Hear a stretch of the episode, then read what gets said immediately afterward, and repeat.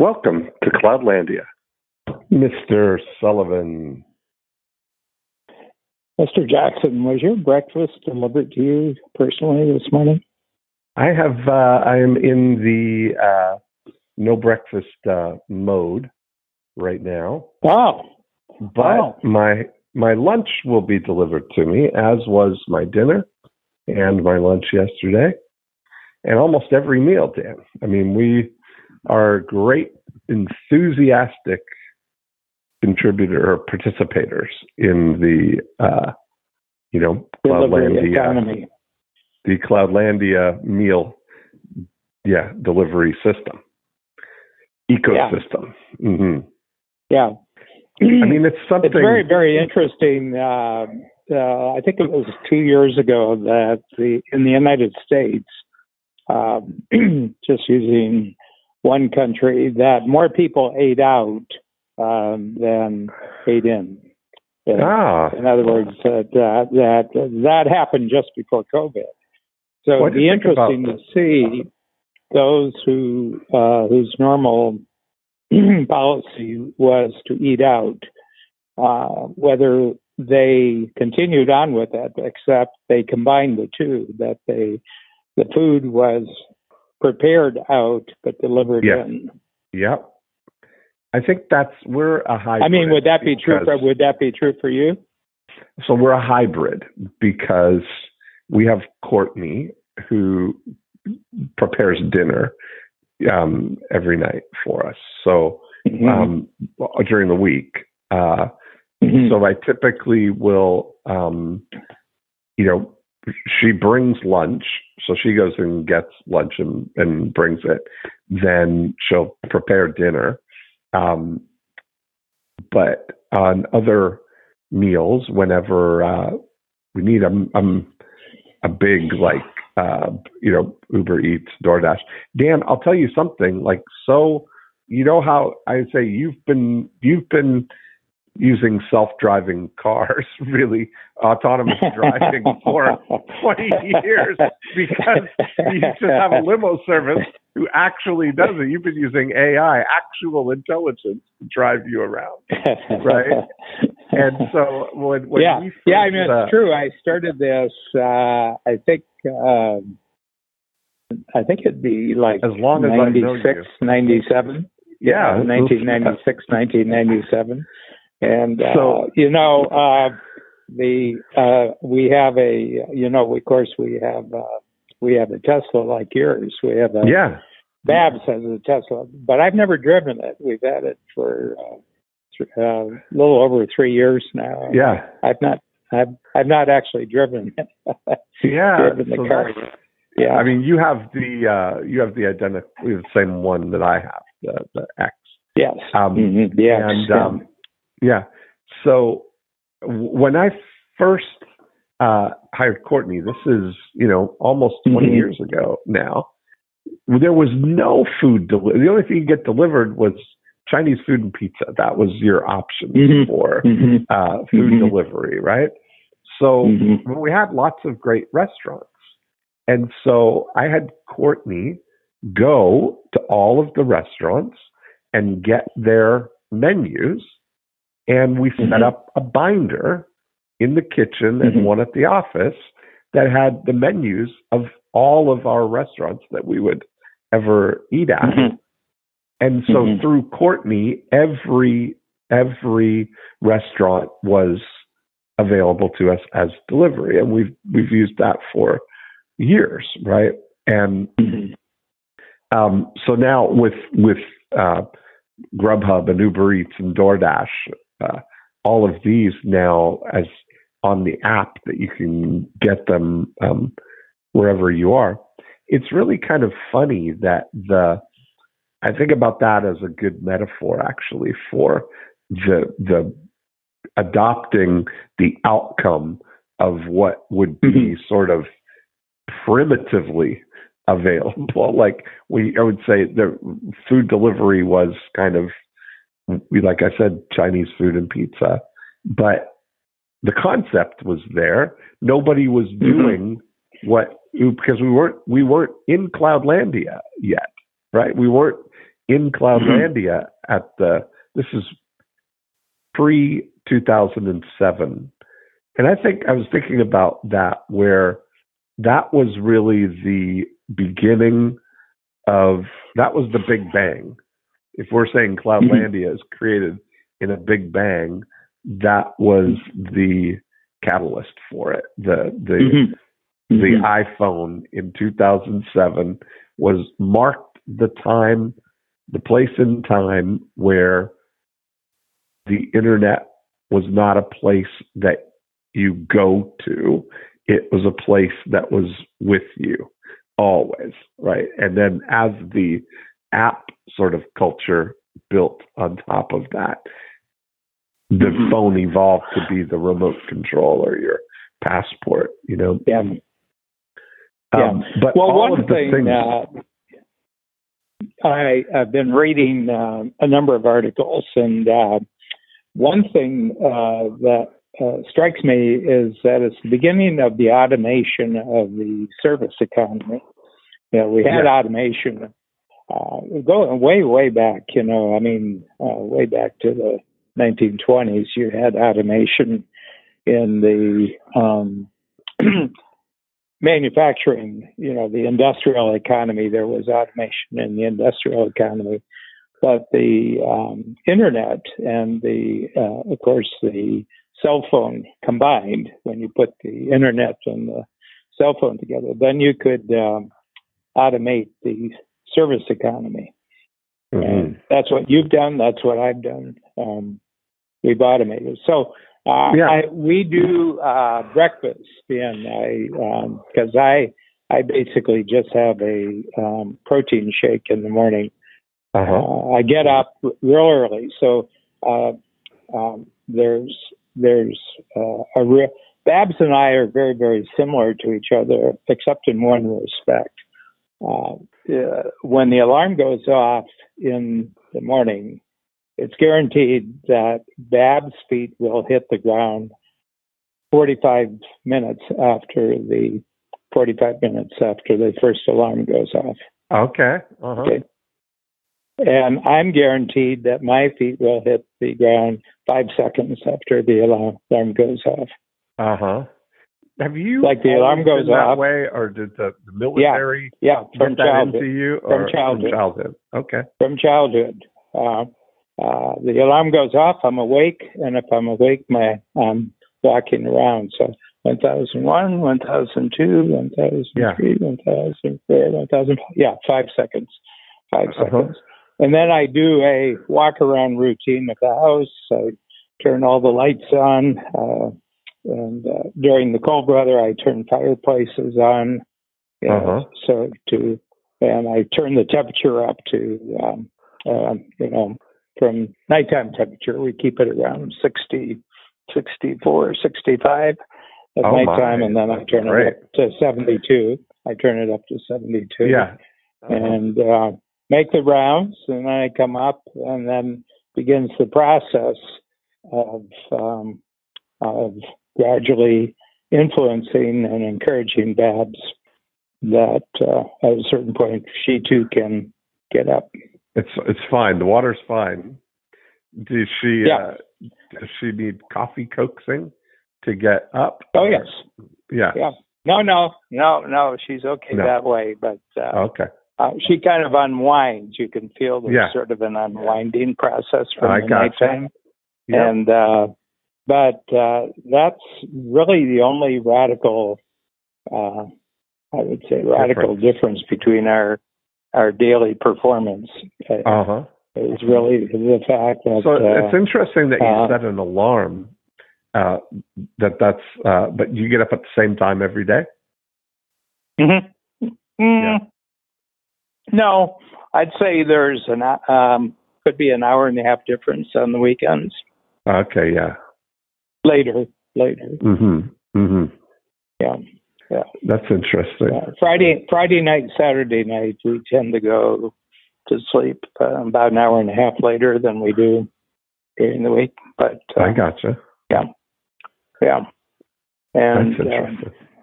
and and it's been especially regular during the past year because we're not getting Yeah. to go anywhere.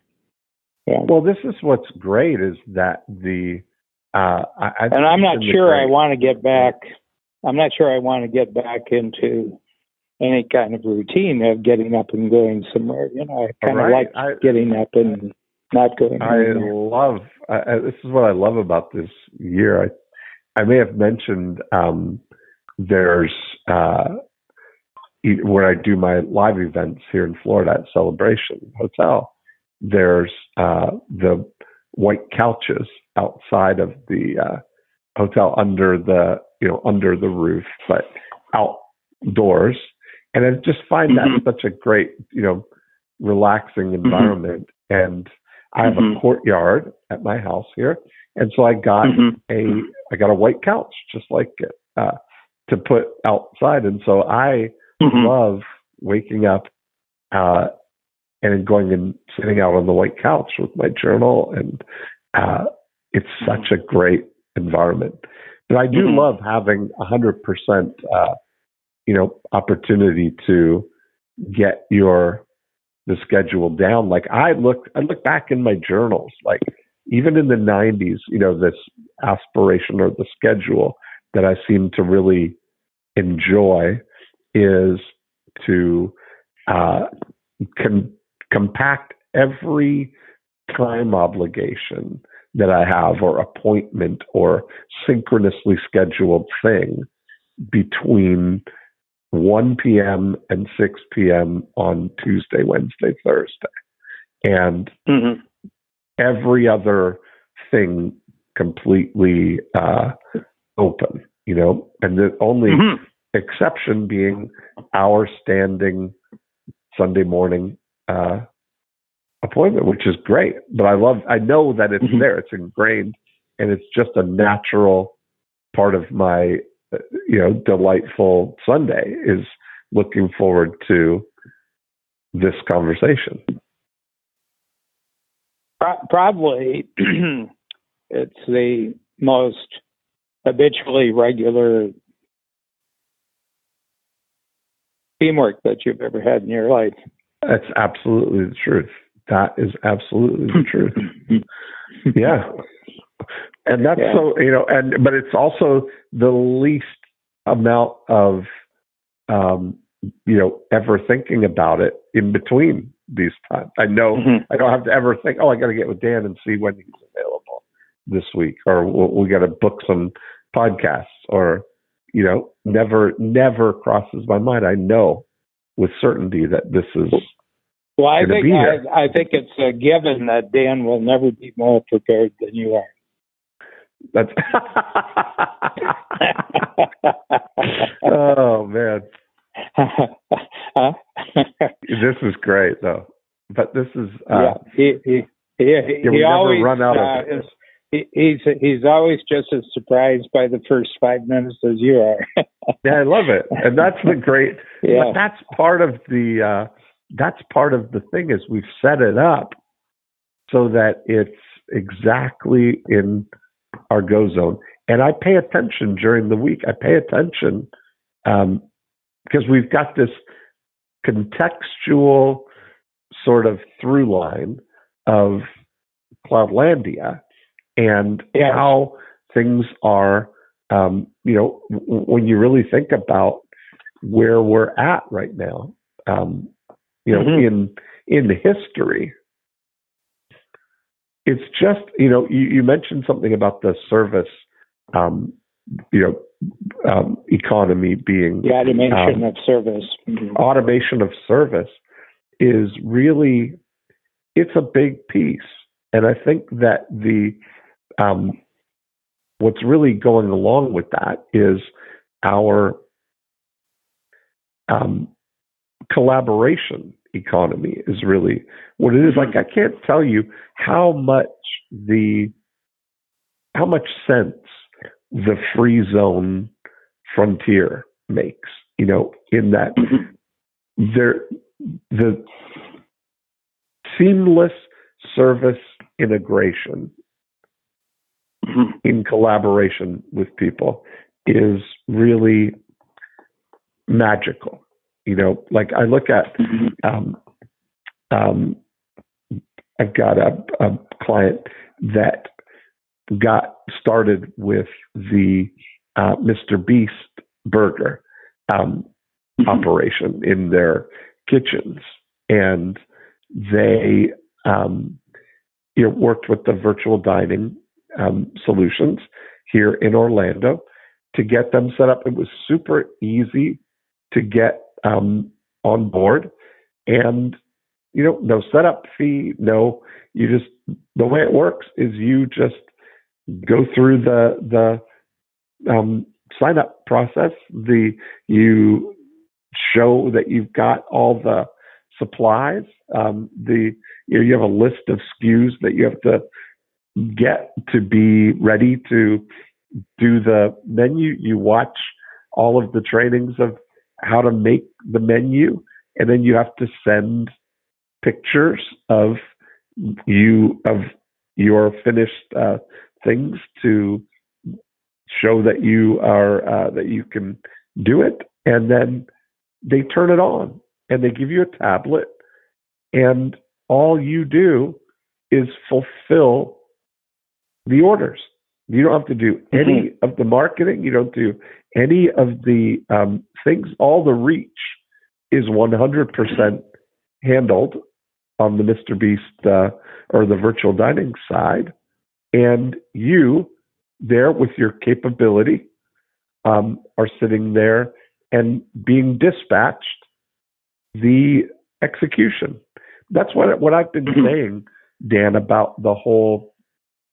When we talk about the VCR formula, the the capabilities, vision. yeah, vision, vision capabilities, reach. and reach, ability and reach. That the capabilities are all commoditized now. There's not mm-hmm. a single com- there's not a single capability that somebody is not realizing that they could sell and package that capability as a service. Yeah.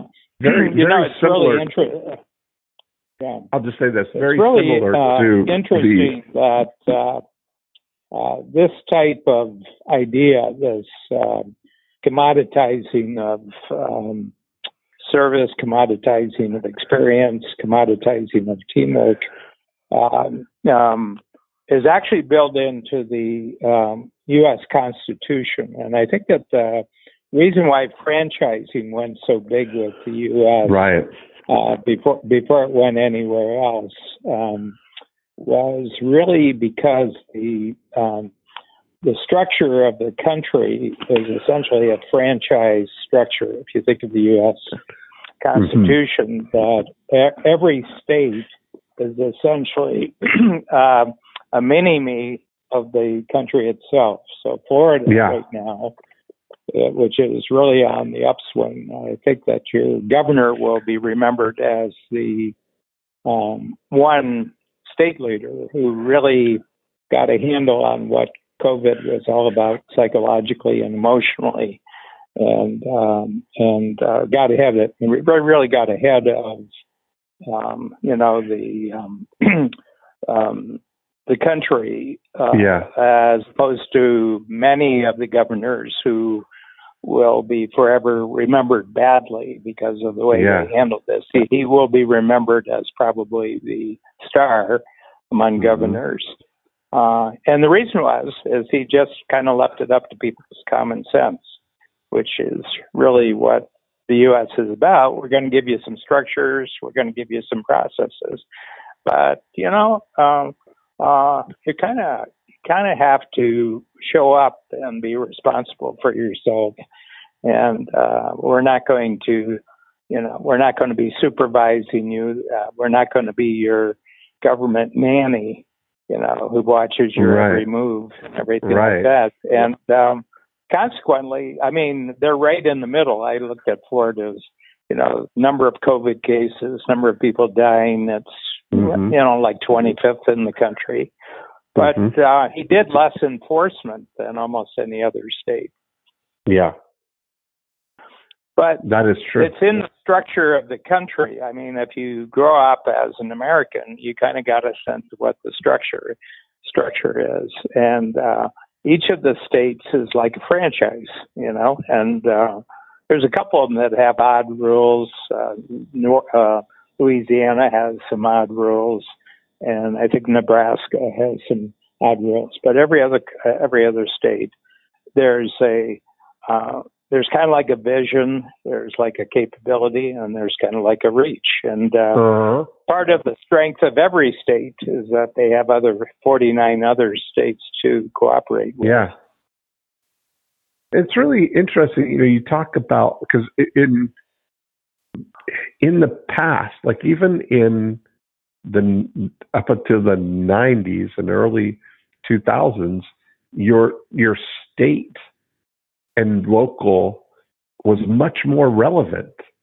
It felt like Mhm. like much more. Um, you know, you, you could really go like in the 90s, let's say, pre pre internet, you would have very little information about Nebraska or Arkansas available to you, right? Or anything like you don't really have any sense of that or need for it Mhm. or Mhm. relevance to you and all of that when when we had the ease of communicating further that's really what it is is this the reach that we have the communication ability that we have to instantly survey what's going on everywhere that everybody Mhm. can everybody can report back you know? It was all coming the other way. It had to come down and then make its way through the input spouts that we had available to us the TV and the radio and the newspapers. That was that was really our windows on on everything. But now that everybody you know has access to everybody and and a broadcast uh, ability. It's like um the geographic relevance it doesn't really matter as much now only really for the things that are 100% mainland um, type of things. It's that I I haven't done this actually yet but I would love to um, do a thinking about the what are expressly mainland businesses? What are mainland things not not even just businesses but what are things that can literally only be done on the mainland and locally? Like you're typically going to get delivery of food from right there in your local area you can't and i guess it comes down to that it'd be all the things that can't be digitized really um, Well, I think the other the, the other thing is that um, um, the mainland is finite.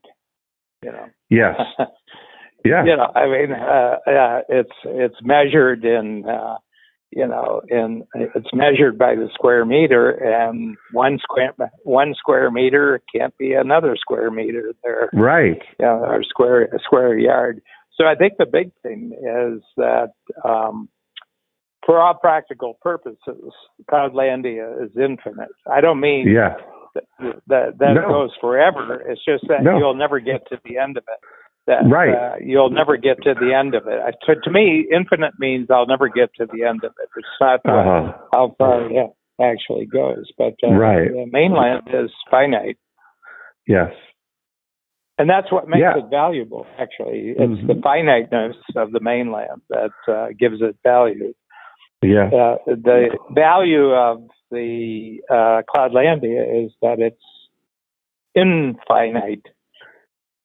So where i was going with that You can always come up with a new idea, and if you can, uh, you know, have a vision for it, and you have capabilities for it, and you have reach for it, you got yourself, you know, you got yourself a new reality. but that's what that's where Cloudlandia really lends itself that all the ideas and the communication and the interaction all happens in in the cloud. It all happens in Yeah. Cloudlandia. And it's really about the mainland is largely about logistics and supply Yeah. and the Yeah. things that have to be there. And I think that it's fundamentally changing franchising. You mentioned franchising as a great way of, if you think about what a great distribution model it was for McDonald's to figure out this is the business model that works in this 10 mile radius here and let's just Mhm. let's just blanket the country with these 10 mile radiuses so that people Mhm. can have their own but each of them required 100% of the operation to be duplicated in each location. That's typically what mm-hmm. franchising has been.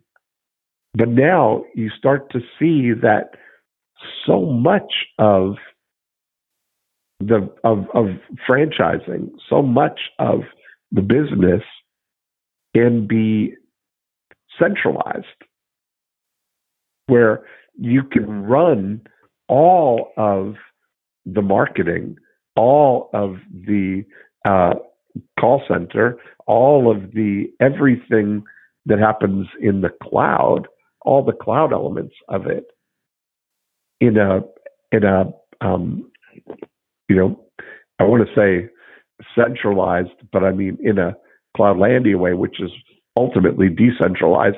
We're all over the world kind of thing. Um, but Mhm. then have just the the vital core things that need to be on the mainland handled there. So the franchise units are um, are very different. I'm having, you know, Mhm. been working with some franchise um, organizations, and that's really a realization that I'm having is this opportunity, perhaps, you know, to uh, for scale much much faster without having Yeah. to duplicate the Mhm. whole operation every yeah well it's really it's really interesting it's really interesting the um, um, the people who are really successful are actually successful in both realms Uh-huh. um, you know um, in other words they're um, uh, they've made great use of the mainland and they are making increasing use of the cloudlandia and um, yes. you know, I was I was just thinking about uh, cottage country in uh, Yeah. in uh, Ontario. You know, Mhm. and uh, um, uh, it's hard for Americans, I think, to really get a handle. I mean, don't you find that because you you spend quite a bit of time Yeah. in the uh, Toronto area, Yeah. and it's not uh, especially same. Ontario, that Mhm. um, On- Ontarians, from a cottage standpoint, never look south unless it's in the United States. And Right. words, they never look south in their own country. I was looking at Lake Erie, so, so I grew up on the south shore of Lake Erie. Uh-huh. Uh, my childhood was in Ohio, northern Ohio, and we Mhm. were about eight miles from Lake Erie.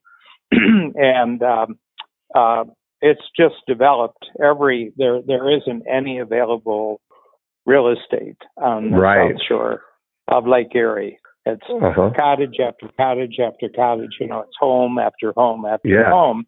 But on the north shore of Lake Erie, which is in southern Ontario, uh, farms. You've got farms that go right down Yes. to the lake. There's Yeah. there's almost no no cottages. There's no. Uh, I've seen that too. you know, I had a yeah, and the I reason is Ontarians um, go north. We go north. That's, yeah. That's interesting. Yeah. I had a developer client that had uh, this amazing house on Lake Erie um, that he built, very modern uh, house. But just like you were saying, and there's amazing, um, if I remember correctly, there's like bluffs and um, you know beautiful shoreline um, on there. It's it's a yeah it is it is kind of funny like that's uh, finding these little hidden gems. Um, you know, I wonder if the getting away, like I think that's what you know, I was thinking about does every city have that same thing? Like, you know, when you look at um you know, in New York, people go to the Hamptons or the Poconos. In Chicago, they go to uh, they go to Wisconsin and um, or they so even wonder, go to uh, they even go to Michigan. The shore, Yeah. you know, the Lake Yeah. Michigan, uh, the Lake Michigan uh, cottages and everything like that. Uh, yeah, but I wonder if it's Um, always north. I wonder if it's that you always Uh, that's a that's a really interesting interesting thing that uh, the Muskoka area, which is Yeah. uh, you know, I I don't know what compares to it in uh, Uh-huh. Canada. You know, that would be of equal importance. There's probably some areas in British Columbia that. Uh, Yeah. you know, have uh, equal importance. Banff, you know, Banff or uh, something like that. But uh, Yeah. the Muskoka area, which is you know two and a half hours north of where we're sitting, um, Yeah. is is that's where the movie stars have their mansions. You know? yes, yeah, People, you know, the, the billionaires have their mansions in Muskoka. Yeah. And uh, it's kind of like magical. There's sort of this magical, really like, is. Uh, uh, quality. And uh, and in the last uh, year, I was talking to Glenn McQuinney, who's a Keller Williams broker yeah. here in I Toronto. know. He's got about three, Glenn's a good friend. 350, 400, 350, 400. He's a member of your mastermind group. He's That's uh, right. one of your That's right. key people. And he said the average price of cottages in Muskoka has gone up by 40% in the last 15 months. Uh huh. And they were That's already, great. I mean, they were already sky high and they're 40%. But now what's happening is that a lot of towns, small, abandoned, I would call them almost abandoned towns, you know, they're, they were something maybe a hundred years ago, but then they're nothing. They're blooming into life. People are these little, uh, you know, where two highways cross each other, and they're all of a sudden, you know, the their people are investing in the real estate there because they can uh, they can do their work on Cloudlandia. Yeah.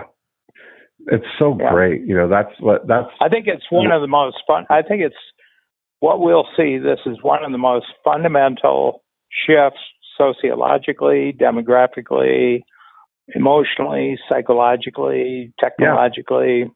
Uh, this shift, uh, we're right at the beginning of a great of a great shift in in Yeah. history. 25, 50 years from now, we'll Yeah. talk, call the period that was triggered by the COVID pandemic. We'll call it the beginning of the great shift. hmm Yeah, I agree. We were watching, um, you know, and, and it's just it's come so quickly. You know, like this whole. Um, And I think it, the reason is it wasn't directed by anybody. right. It was every individual kind of making up their mind about Yeah. how they were going to do things different. Yeah. It would be interesting to look at it through this lens of the. Uh, remember years ago, I saw that article about the tyranny of convenience, and it would be interesting to track from then what that's really um, come. You know, because it really is about it's driven by convenience and our desire to do less. Um, you know that the the least the most convenient way to do something um but I, we watched Well, in, in the the- United uh, in the United States, I think it's the biggest shift since the completion of the interstate highway system. And people can move around yeah No, I mean That- Florida was put on the map because of the interstate highway system. yeah or the, well the train was really the first thing the f- Yeah. train it's an interesting The fl- Mr. Split. Flagler, flagler down the Flagler, Flagler, flagler yeah flagler down who went all the, the way to Key West. I think Flagler put That's the right. railroad all the way through to Key West. Yeah And, and, uh, then there's a big Flagler Hotel in St. Augustine. st augustine right right and then there's um yeah. Yeah, and there's a um, there was another gentleman, um, Plant. Well, that- he was uh, he was partners with Rockefeller. You know, Yes. Flagler was a member of Standard Oil. okay, and He so was on he the got board of the directors. One of he got the route to Tampa. So he took from Atlanta to Tampa, and that opened up the the Gulf Coast, and that's interesting. Yeah, um, but the we watched the Friends. he's from Bellevue, Ohio, by the way, which is 25 miles from where I grew up. I did not know that. He's from Bellevue, Ohio. Yeah. yeah. Imagine these guys, what what their Sundays, what what they would have been doing, you know, back then. the Sunday correspondence, like writing the letters, were the things then, and yet your your callers, Yeah. right? The social hour people would pop by. Um, but we watched uh, the Friends reunion um, this uh, last night. The because I used to watch the the show, and we were talking about how you realize that whole show and Seinfeld, you know, the two biggest. There's never been anything like them since that uh, that made it that big, right? That captured the attention of everybody like that. That was the last. Yeah. Those were the last of them. Um, how much of the uh, you know it was like a capsule of life before the internet. Like Mhm. ev- almost almost every Seinfeld episode, the key thing that happened in the episode, the the key like uh, you know the the trouble or the the instigation uh, thing could have been would have been completely avoided with the uh, today. Because they have one whole episode where they're waiting in a Chinese food restaurant for a table to arrive, but they can't they uh, they can't get in touch with who they're trying to meet, right? To say that the plans have changed. Like so much of that is just the because you have to share your last coordinates kind of thing to to well, meet with like somebody. watching- yeah, yeah, it's like watching the old crime, uh, like uh, uh, movies, the old uh, crime TV series, where yeah, the part part of every episode is them pulling up next to a payphone, so that the cops right, can phone in. exactly. yes, exactly. Dirty Harry, Dirty Harry Yes. has to go to a payphone. You know, I mean, Yeah, I mean, you think Dirty, uh, you think that Dirty Harry would shoot a payphone? You know, I mean, yeah, yeah, yeah, because it's so insulting to. I mean, if you got Dirty Harry skills, why do you have to use a payphone? You know, it almost makes you. Uh, yeah, you can see Clint Eastwood talking to a payphone. Well, I got to ask you, is this your lucky day, punk? right, exactly. I mean, isn't that amazing? Like so. Uh, yeah. No, but I remember Dragnet. Dragnet was the great uh, from the 1950s. Uh, Dragnet, uh, and uh, it was at Los Angeles. Jack Webb was the actor. Jack Webb, and uh, but I always was so struck by the fact that they always had to go to a payphone when they wanted to report something. Yeah, exactly. And that's just so uh so it's it's really, you know, it's amazing times now to think that that you know, we've solved so much of those uh things that we would never have otherwise, you know. It's just When's the last I'm, time I'm in awe. Dean, when's the last time you used a payphone?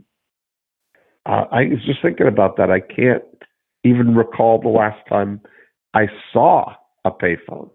the funny thing about the um, the funny thing that's going around the internet now or on uh, TikTok and Facebook is showing kids a rotary phone and telling them asking them to dial your number and them trying to figure out like what to do Mhm. they don't they're so foreign to even think about what is a dial? Do you have a dial tone? What's that? Well, you got to you got to pick up the phone and do you hear the dial tone? Yeah, and then they can't yeah, well, figure out a, what the numbers are. They try six- and like, ask a six-year-old to look at a clock and tell what time it is. yes, exactly. That's what it's like. You know, Yeah, so funny. yeah, yeah. Well, you know, I mean, um, uh, uh, yeah, yeah. But um, that means that we're actually more capable. Um, left to your own uh, in a place that didn't have cell phones, Dean, you would probably be able to operate. Yeah, I mean, I remember having. I mean, this was the good thing is that I I was really kind of the last generation to make it all the way to adulthood before the internet even really made its Mm-hmm. Mm-hmm. presence. You know, like that was. Yeah. I really think that that was a good thing that it came along at just the right time for me. Yeah. Do you, um, Well, I'm two months away from. Uh, I'm two months away from my third year of watching television. No TV. I haven't watched television. Yeah. Um, no TV. Thirty-four months. I'm now thirty-four months. But I have to re- remember, I was nine years old before I watched TV for the first time. Yeah, so that's interesting. You got to see the whole the rise. Well, I had a whole well developed. I had a whole well developed childhood long before TV became, you know, started to um, uh, uh, tempt me to give up part of my daily time to watch tele- television. And um, uh, I don't have a I don't have a powerful memory of that, so I can't I can't really say when when and what caught my attention. You know, when when it did and what it was that caught my attention about television, but um, I think it was the Honeymooners. I think it was Jackie Gleason and Right. Saturday Night uh, Honeymooners. I think that was the first program that uh, really shows up on uh, my memory radar. Uh, and we would have sloppy joes. I remember Saturday night was the Honeymooners with sloppy joes. Isn't that funny? That was that whole industry. Like you think about how it's kind of fascinating to look at when a new technology comes out that something's a game changer, that TV is there, that this whole thing of um, that created all these other industries, right? Of the the recliner chair and TV Yeah. dinners, TV dinners, you know, like that whole thing, because that's what people did, right? They Mm-hmm. gathered around and they ate dinner and watched television. Well, and and not only that, but you had an opinion about people who actually um, bought frozen dinners. Yeah. You know, you you you knew this wasn't heading in a good direction. That's so funny. yeah, I mean, uh, uh, you know, I uh, uh, they must have been Protestants. They must have been Protestants. They weren't Catholics. You could tell right off. I mean, that's the sort of social divide I grew up with uh, as a kid. And I grew up in a uh, town in northern Ohio. It was about fourteen thousand people, and the popu- the Catholic population was bigger than the non-Catholic population. And we had very developed attitudes about people who were Protestants. hmm And uh, uh, when you hit teenage years, you didn't date. You didn't go out on dates with Protestant girls. You know, they had Isn't that interesting? blouses. That was They had my mother- blouses, and yeah, Yeah. my mother would always, you know, she ran into that situation, you know, that as a Protestant, that's it. You you can't date a Catholic. That's that's funny. She had a very. I think my mom had. so it went This- the other. It went the other way too, right? Yeah, that's it's funny, right? Like that's just That's what the way. saying. That's what, That's what I'm saying. Is my mom had the other side of that, And I think my mom, you know, I think the the the one that got away for my mom was a Jewish boy. So you think like that couldn't do that either. It's very funny, yeah. right? That you're, mm-hmm. you know, that that's just. But, you uh, know, you know what it is. I've been thinking a lot. Why, you know, well, over the past, um, you know, years, you know, you know, probably going back to the uh, 2016 election in the United States, that um, all sorts of new organizing structures have emerged, like Antifa, yeah. Black Lives Matter. And I right. think the reason is because the previous organizing structures no longer had any strength. I mean, you were talking about um, before the internet, uh, states had more meaning than states have right now. You know, yeah. being a member of the state. Countries, and I think what humans need is an organizing structure. And if one of them loses its strength, they'll they'll find a new one. They'll create they'll um, some idea, some cause uh, will become the organizing structure because we have to have meaning in our lives. And I think meaning comes from having an organizing structure. Like like you were talking about the free zone frontier, we've kind of created a new uh, organizing structure, and you've created yeah. Who Not How. You created the Who Not How idea, and you created the VCR idea. And these are organizing structures. They give meaning and they give common language that you can talk to like minded people with. Yeah. You were talking about friends. See, I never saw Friends. I you know, I mean, I, I take your word for it but I never never once ever saw an episode of Friends. So it it's not doesn't have any meaning to, uh, meaning to me, but it uh, but um, but probably Friends and Seinfeld have much more meaning to a greater number of people than any yeah. show that's on right now than any show that's on right now. Yeah, so when you look at that, when you look at the um, you know, that collective thing. That even in the 90s, though, that was the end of it. But you saw the beginning of it. Like in the 50s, there were only three shows on television. Right. Yeah. I mean, that was the thing. Everybody. Ed, Ed Sullivan. You know when uh, the Beatles. Oh, yeah. I think when the Beatles were on um, at the Ed Sullivan show, he got Yeah. 60, 67 percent of the American television audience. Yeah. Isn't that something? You And- know what advertisers? You know what advertisers would pay for, to get sixty-seven percent of the American audience? Nobody gets that now. I mean, only Mr. Beast gets that size of an audience now. I mean, that's really, you know, that's true. Yeah, yeah. So, so that's part of your meaning. I was reading uh, our discussion book. So I have a. It's almost 20 years now. I have a discussion group here in Toronto, Yeah. and uh, we have a book every quarter. So I think we're in year 19, and uh, the book uh, this quarter is The Master Switch by Tim Wu. Tim Wu is a uh, professor, lawyer from Columbia University in, in New York, and he's a great expert on the history of uh, big technology companies.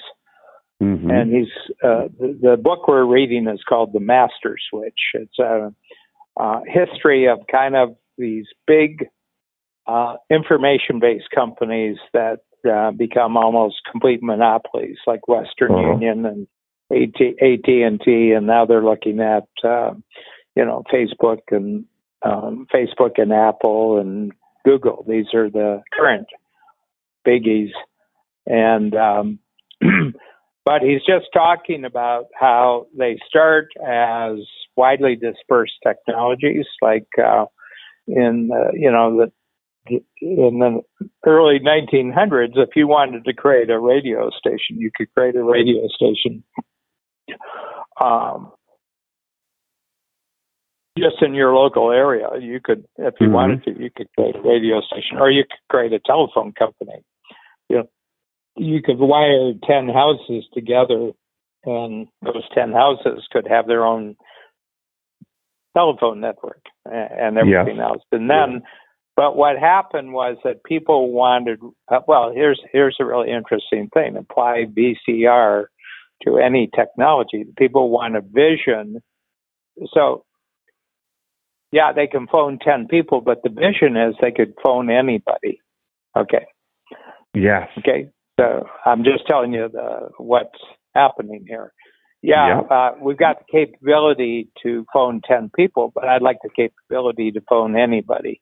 Okay. I've got the Yeah. reach to phone nine other people, but I'd like to have the reach to phone to phone everybody. So you can see that your VCR model it kind of um, caters to a natural need that people have when they develop a new capability.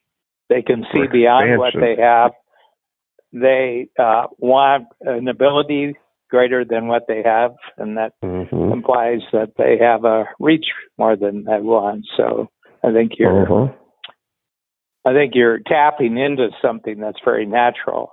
And then there's people who come along like Zuckerberg and uh, you know Steve Jobs and Bill Gates and you know um, Page and Berenier at um, at Google, Uh-huh. and they're the ones who who give kind of everybody what they want.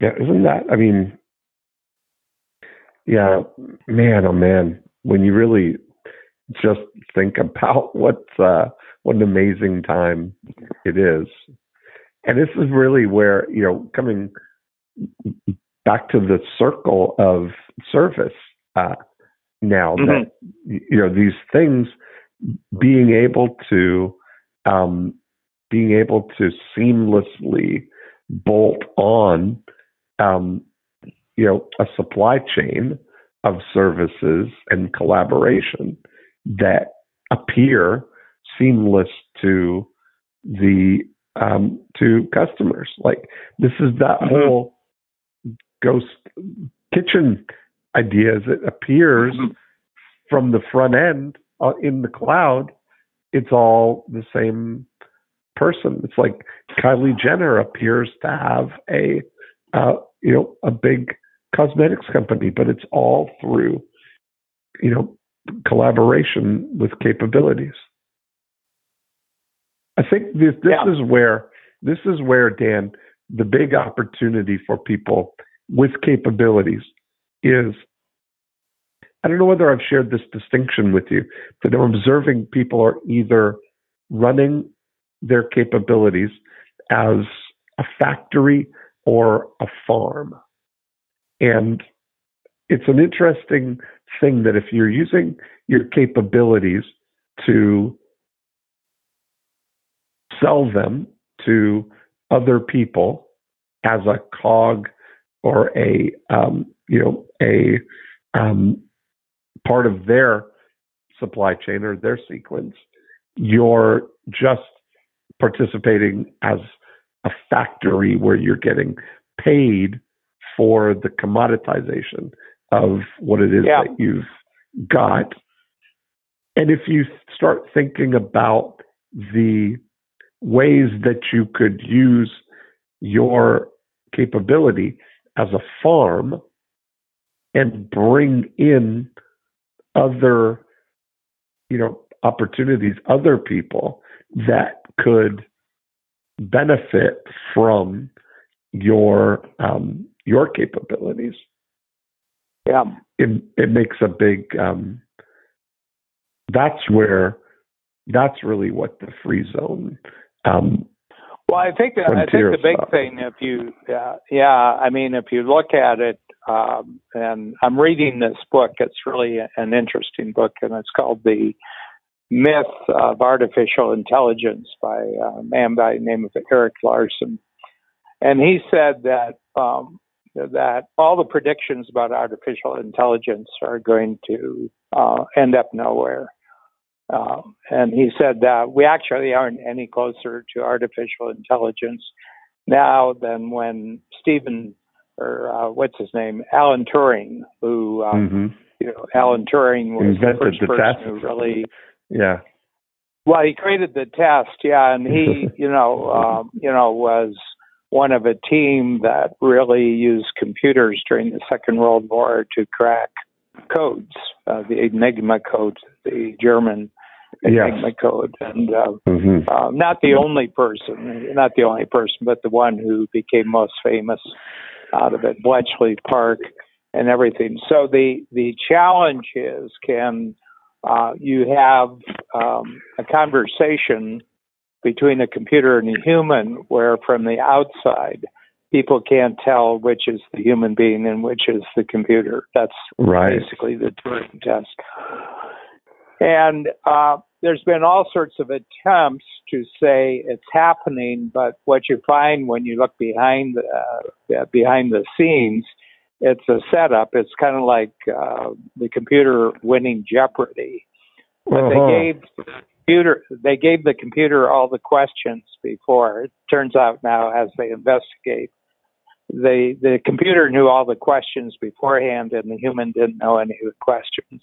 Oh. And so, uh, so it turns out that every attempt to show that computers are actually uh, uh, smarter than humans, the programmers jigged the game in favor of the computers before the human being was allowed to compete. Okay, oh, so that's yeah. so, and the other thing, they only pick things where uh, there's activities where they're contained in a set of rules. So chess is contained in a set of rules, and um, and um, what they found out about um, uh, Jeopardy is that um, all the answers are in Wikipedia, so they don't go anyplace except Wikipedia for the answers. Oh, So the questions and answers are totally contained. So they they basically let uh, you know they gave the computer the questions beforehand, and then they set it loose in Wikipedia, and it just you know it just had all the answers right off the bat, right off the bat. And the reason is that human intelligence human intelligence base is based on a capability that can't be programmed and it's the ability to go from here to something completely different with no in between explanations of why you did that. Vision. Yeah, Yeah. That's really what it is. Yeah, that- that's that- re- yeah, that they have capability and reach, but they don't have vision. that's and right. Vision and vision is created. There's Yeah. no there's no explaining why somebody has a vision. right. Uh, you can analyze you can analyze it afterwards, but you can't predict it beforehand. yep. That's exactly right. Yeah, yeah. So my feeling is uh, that artificial intelligence, at its best, can sometimes predict what happened yesterday. Sometimes. That's funny. Sometimes Yeah. predictable. Yeah. That's great. And but that's and really that's the barrier. That's the Uh, barrier, and the the, the free zone is actually where we're relying on each individual to be a visionary, and then gradually develop a language to talk about what it means to be a visionary, and what it Yeah. means to actually collaborate with of putting two visions together into a third thing. And I Yeah. think that's why the free zone, because my vision is that in 2044 we'll be a network of 10,000 visionary entrepreneurs who are each operating independently, but they're actually sharing their knowledge. They're actually sharing Mhm. their knowledge. They're actually sharing their experience. yeah. And that in itself creates new vision. But I, I really think this is going to be, um, yeah, this is really great. Like we've been talking about, um, you know, the idea of everybody getting aware of their their vision assets and their capability assets and their reach assets for for the purpose of combining them in collaboration. That's I Yeah. think that's where it becomes an amazing um, opportunity. Mm-hmm. So Mhm. exciting, Dan. You know, you think about Yeah. like, and it's happening more and more. You start to see more and more of this, um, you know, unfolding. Well, it's like AI couldn't have predicted what you and I talked about over the last hour. No, that's true. And I bet they can't even remember accurately. I have to listen just to remember what we talked about. But it's always, Mhm. I and I always, I come into it excited to be here, and I always leave wanting more. I can't wait till the next one. Yeah, one thing I wanted to thank you for, and that's allowing uh, uh, Ben Hardy to use your "I will be successful" when I know I'll be successful when as Mhm. part of our next book. I'm excited about that. That's good. Got to get Yeah. these Yeah, ideas out there. I'm going to be Yeah, like the Alfred especially Hitchcock it's a good your. thing uh, for you.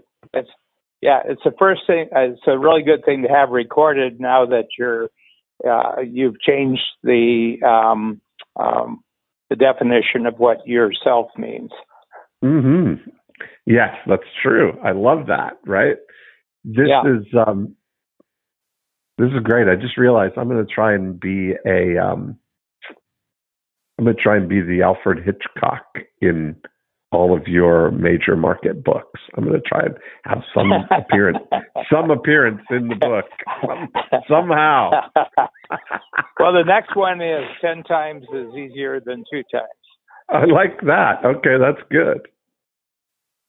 I'm sure I can contribute to that. Yeah, Just to let you, just to let you know, yeah. Well, your VCR is really crucial Exactly. to that. I think Yeah. it will be. Yeah. All righty. Okay, that was great. Um, I guess. Oh, it's already over the top of the hour. Next Okay. week, uh, next week I'm good. Next week. I'm Okay, me too. Me too. Okay. I'll talk to you then. Talk to you then. Thanks. Bye. Bye.